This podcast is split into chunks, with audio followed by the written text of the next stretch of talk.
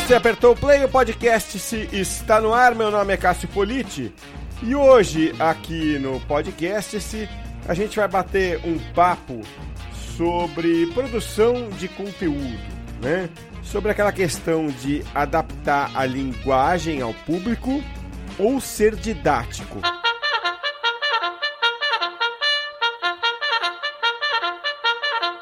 Eu fui tomar um café com o André Rosa, que já participou muitas vezes aqui do podcast. A última participação dele foi na edição número 144, finalzinho de agosto, agora de 2019. Ouvi lá, naquela ocasião a gente falou de neologismo. E o André tá de volta. Novamente a gente foi tomar um café. Então você vai ver que foi uma gravação, não em estúdio, e sim num bate-papo ali externo. Por isso o áudio tá um pouquinho diferente. Então, a partir de agora, você ouve a minha conversa com o André Rosa.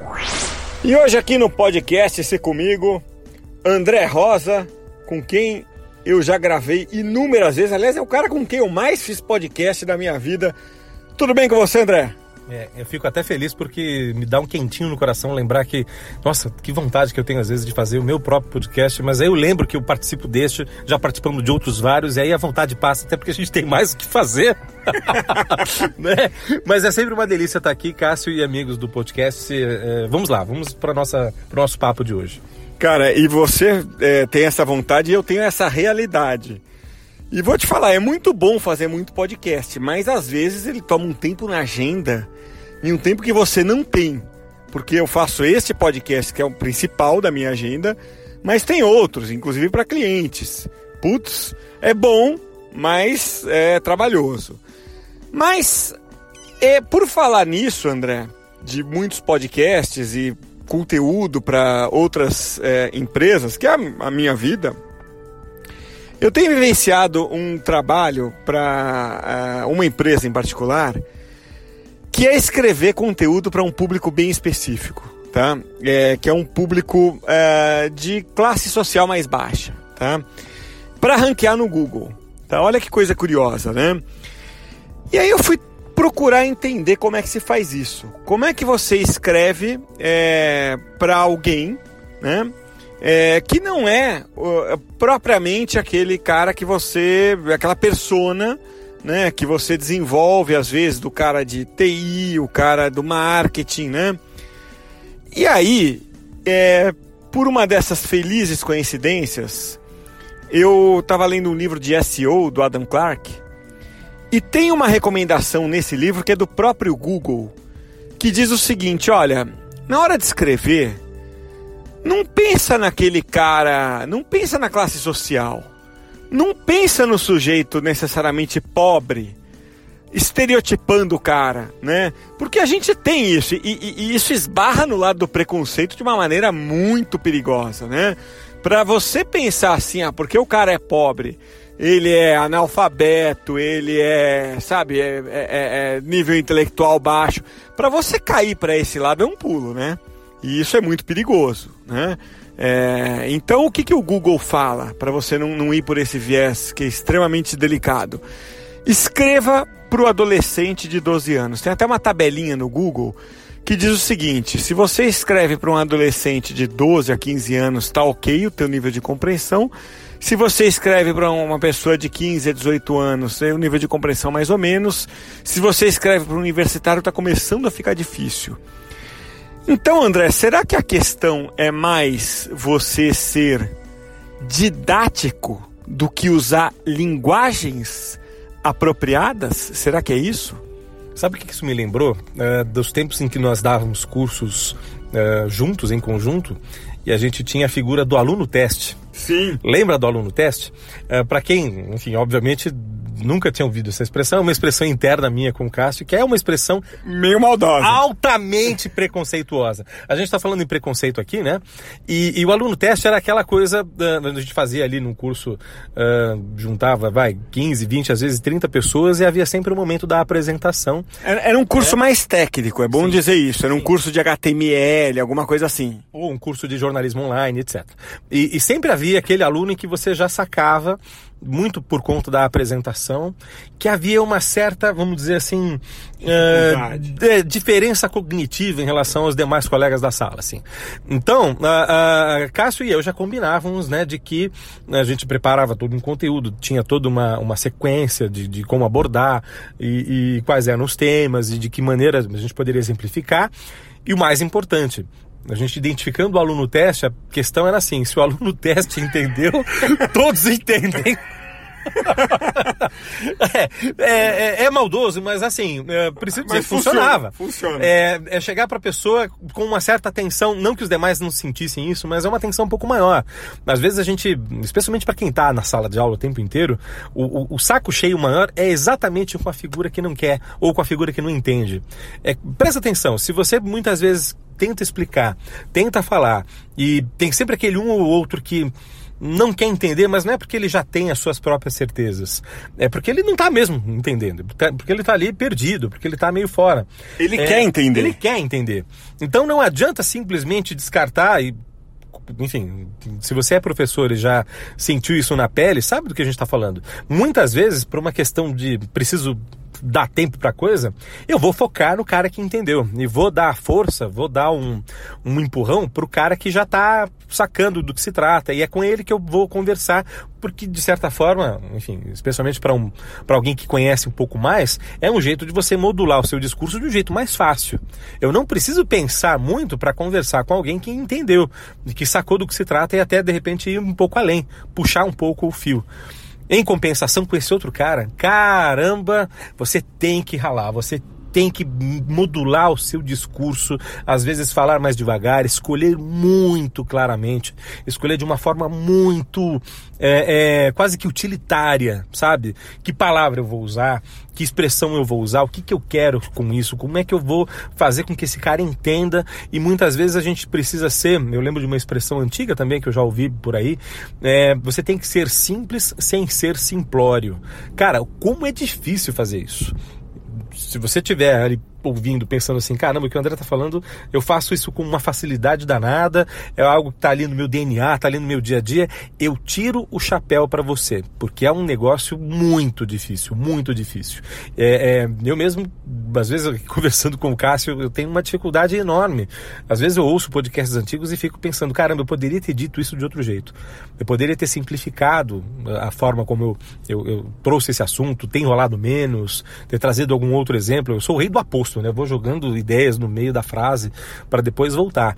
E, e, claro, isso confunde as pessoas, isso pode confundir as pessoas. É, ser claro, ser conciso e mais do que isso, fazer com que o, uh, uh, o final do processo e a pergunta fatal, é, você entendeu? Deixar meio claro que a pessoa vai responder sim, porque ela entendeu e não para não passar vergonha, cara, como isso é difícil. Então, o que a gente está dizendo aqui é que é, num grupo Existem pessoas com diferentes níveis de entendimento, de facilidade de compreender aquilo. Numa sala de aula, você vê isso cara a cara, tá na cara ali.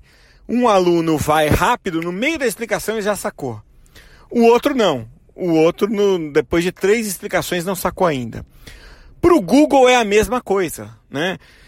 Então, outro dia, André, agora, o ano passado, no MBA, uma pessoa me fez a seguinte pergunta, muito interessante, né? É, vem cá, eu devo uh, calibrar a linguagem para cada público? Essa pessoa trabalha numa agência, então ela falou: se eu tenho uma empresa que eu atendo que fala, sei lá, para investidores, né? É, e se eu tenho, por outro lado, uma empresa que fala né, para um público CDE. É, eu devo usar linguagens diferentes? Eu queria estar de volta na aula é, e, e, e, e, falar o que eu estou falando agora, porque eu não tive a resposta no dia. Não! A linguagem talvez não seja a questão. É o nível da informação, o nível do didatismo que muda. E é, essa, é isso que eu aprendi agora é, trabalhando nessa empresa, né? E é isso que eu estou tentando transmitir aqui no podcast a partir dessa leitura do Google. O que você vai mudar então é isso, é pegar o aluno teste e dá a explicação para o aluno teste. O que o Google recomenda então é você fazer é isso. É, se você está falando com um público com um nível de informação que você detectou ser mais baixo, desça o nível de didatismo até aquele público. É isso, né? A gente estava falando esses dias de neologismo, né, de, de, de buzzwords. É, tem uma expressão nova para quem gosta de texto para web, para quem gosta de, de, de escrever para web, é o UX Writing. Inclusive o nosso colega Bruno Rodrigues, que passou a vida inteira escrevendo sobre esse assunto, já está aí uns três anos basicamente enveredando o, o, o barco da, da, da, da, expressão web writing para UX writing, que seria uma, uma junção entre o escrever e a, a experiência do usuário, user experience, aí vem o, o X, né? Da, da expressão. E, e, e quem lida com UX writing basicamente está preocupado com uh, uh, a maneira como esse usuário vai uh, entender vou além do entender, é, é, absorver a experiência de estar diante de uma informação que pode ou não ser útil para ele a partir da, da, interface que ele vai consultar. Traduzindo, a gente está lidando aqui com uh, uma informação, um, tipo de, de assunto que, primeiro, tem que ser muito claro, tem que ser muito bem escrito, as palavras têm que ser muito bem escolhidas e, acima de tudo, esse cara precisa entender para que, que isso é útil para ele. É, essa é uma forma interessante de traduzir didatismo, sabe? Essa é uma forma interessante de a gente pensar, tá, ser didático quer dizer o quê? Ser didático quer dizer, de alguma forma, eu responder com a maior clareza possível por que a informação que ele está procurando, a informação que chegou até ele, por que, que isso é importante? Por que, que ele precisa saber disso? Uh, que conexões ele pode fazer com outras coisas que ele já leu, com coisas que ele pode ou não fazer? É, é, acho que didatismo tem muito a ver com isso, Cássio. Tem a ver com você uh, pegar uma informação, por exemplo, eu poderia lembrar para você aqui da, sei lá, da fórmula de Bhaskara, que é o tipo de coisa que todo mundo viu no, no em algum momento do, do, do, seu nível médio, enfim. e, e, e aí você vai lembrar disso e pensar, caramba, realmente eu lembro da, da, da, fórmula de Bhaskara, mas eu não faço a menor ideia por que, que isso vai ser útil, o que, que isso vai servir para mim. É comum a gente ouvir de vários colegas, dependendo da área de atuação, que, por exemplo, ah, estudei trigonometria, estudei, sei lá, uh, uh, lei de Ohm. E nem sempre a pessoa vai, de alguma forma, uh, trabalhar com isso, lidar com isso, vai sacar. Puxa, isso é importante para quê? Eu posso ser a pessoa mais didática, eu tentar ser a pessoa mais didática do mundo para explicar o que é tensão corrente e resistência. Mas se eu não disser para ele, cara, isso é importante por causa disso, vira lixo, vira algo que não serve para nada. É, isso tem muito a ver com, com a questão da experiência do usuário e tem a ver com essa, é, é, vamos dizer, evolução, podemos chamar assim, esse incremento da, da preocupação com o texto para web, Cássio. Você citou aí a escolha das palavras como uma da, um dos elementos da experiência do usuário, e eu me lembrei aqui, só para a gente fechar, de uma interação que eu fiz num outro, numa outra empresa recentemente, que eu espero que todo mundo que faz conteúdo um dia vivencie isso, que é uma das coisas mais fascinantes que eu já vivenciei é, como produtor de conteúdo. Interagir com a equipe de pesquisa quando a equipe de pesquisa tiver feito a pesquisa que as, uh, de palavras que as pessoas entendem dentro do público. Então eles dão uma cartilha não, não era público, de, é, não, é, não é a mesma empresa que eu estou citando, tá? não é um público de, de, de classe social. Uhum. Era mais técnico nesse caso, tá? Então eles te dizem, por exemplo, é, o público entende freio, não entende breque. Coisas desse tipo, né? Então não use essa palavra porque o grau de entendimento de uma é 30%, de outra é 70%. É fascinante porque você vai com uma segurança para escrever que você não experimentou outras vezes na vida. E eu fico pensando por que, que as redações né, na história nunca deram isso para os jornalistas, ou a maioria delas não deu, até onde eu sei. Talvez muitas tenham feito isso, mas deveria ser parte do manual de redação.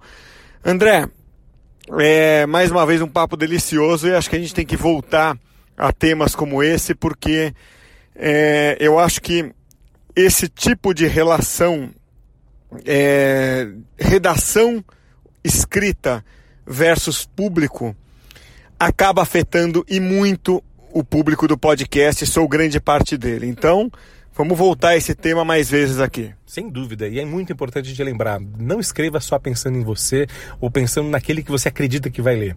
A ideia de persona, que é outra coisa que a gente já falou muito aqui, a gente não pode perder de vista. Procure conversar, procure entender quem é seu público, e isso vai tornar essa, essa tríade né, do didatismo com a clareza e a concisão muito mais fáceis de você compreender. É isso. Um abraço a todos.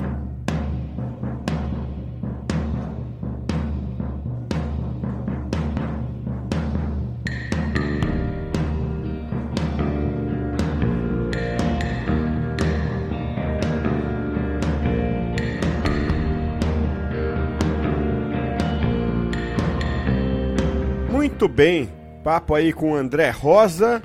E você sabe que depois da conversa com o André, eu tava no Twitter ali fazendo minhas coisas. De repente vem um perfil ali me seguir, me retweetar as coisas. E o perfil se chama metadados.jor. Falei, ué, conheço um cara que fala sobre metadados, escreveu um livro, aliás, sobre metadados, e é justamente o André porque a tese de doutorado do André foi sobre metadados, que é uma disciplina que eu acredito que vai ser cada vez mais presente na vida da comunicação e do próprio jornalismo.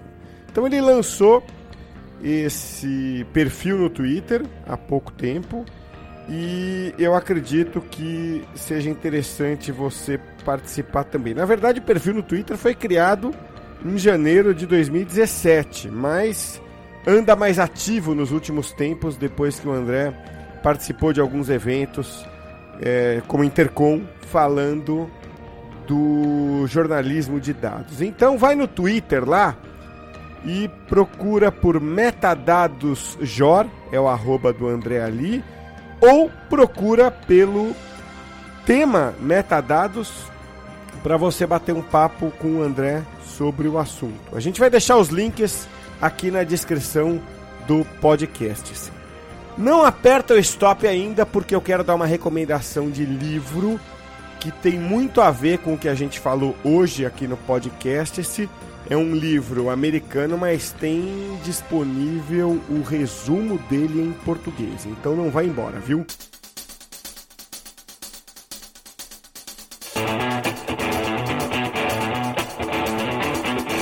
Agora eu quero dar um recado aí para você que é o seguinte, ó, o André Rosa e várias outras pessoas que participam sempre aqui do podcast se, são professores dos cursos que o Comunique se faz em parceria com a Tracto.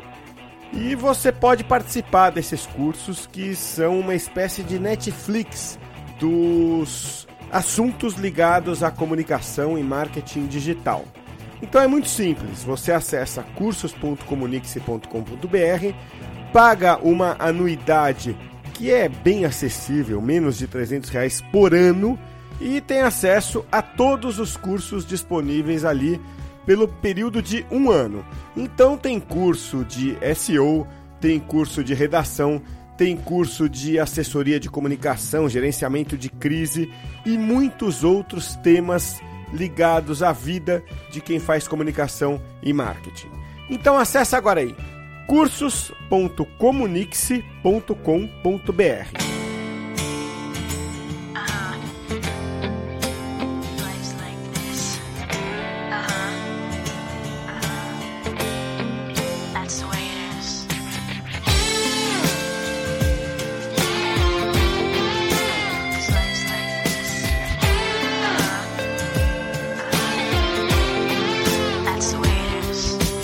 Falei que eu tinha uma dica de leitura para você, né?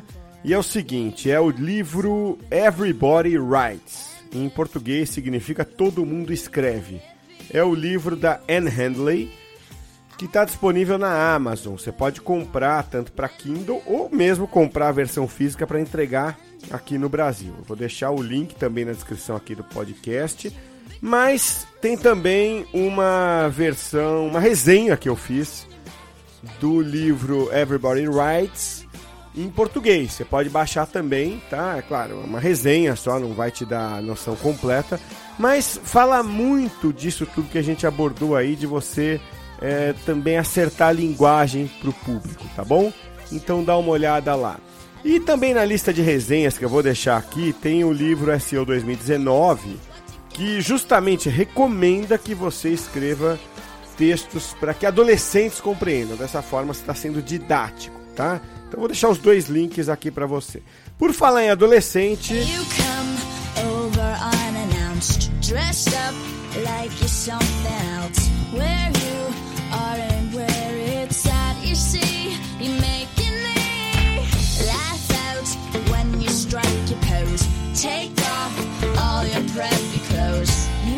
Pois é, por falar em adolescente, a gente vai terminar o podcast de hoje com essa música da Avril Lavigne, que é um hino meio da rebeldia, né, do adolescente aí, que chama Complicated, né, o complicado, que define muito o que é essa fase da vida que todo mundo já passou e sabe que a vida é muito complicada quando você é adolescente. Depois da saudade, mas naquela fase a vida é bem complicada para todos nós. Então, é com Ever Lavigne, Complicated, que a gente termina o podcast esse de hoje. Até a próxima, hein?